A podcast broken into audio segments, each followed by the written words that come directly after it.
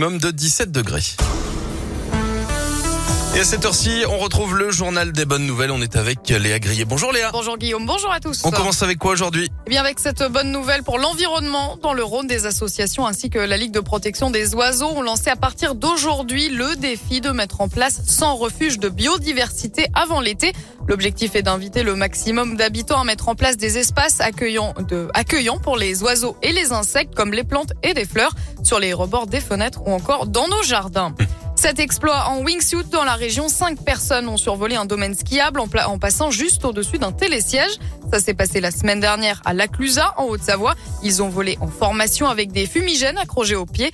Partis de 2480 mètres d'altitude, ils ont ensuite suivi la remontée mécanique pendant 1 km jusqu'à 1850 mètres. L'équipe est déjà coutumière de ce genre de performance. En 2020, ils avaient déjà survolé la mythique face de, Belva de Belvarde, pardon, c'est à Val d'Isère. Ça fait peur le wingsuit là. Ah oui, ça fait très peur. C'est les mecs qui ont des costumes avec des, bah ça fait comme, les chauves-souris un peu, ouais. Oui, ou des écureuils, les petits écureuils. Ouais, les petits écureuils, ouais. exactement, ouais. On continue avec ces aurores boréales en France. Ce week-end, quelques chanceux ont pu observer à l'œil nu ces lueurs très rares sur notre territoire. Ça s'est passé dans la nuit de dimanche à hier, dans le nord, la Vendée ou encore aux deux Alpes dans la région.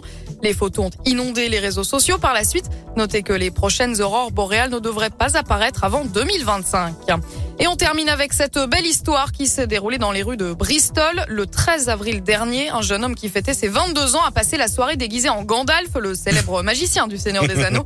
Ce soir-là, il a été interpellé par un autre homme qui s'est avéré être l'acteur Ian McKellen oh qui interprète Gandalf dans les films. C'est pas vrai. Et oui, Incroyable. la star était en fait à Bristol pour la promotion d'une pièce de théâtre. C'est génial. La scène a même été filmée par les amis du jeune homme. On peut parler d'une belle surprise anniversaire. Ouais, c'est trop bien.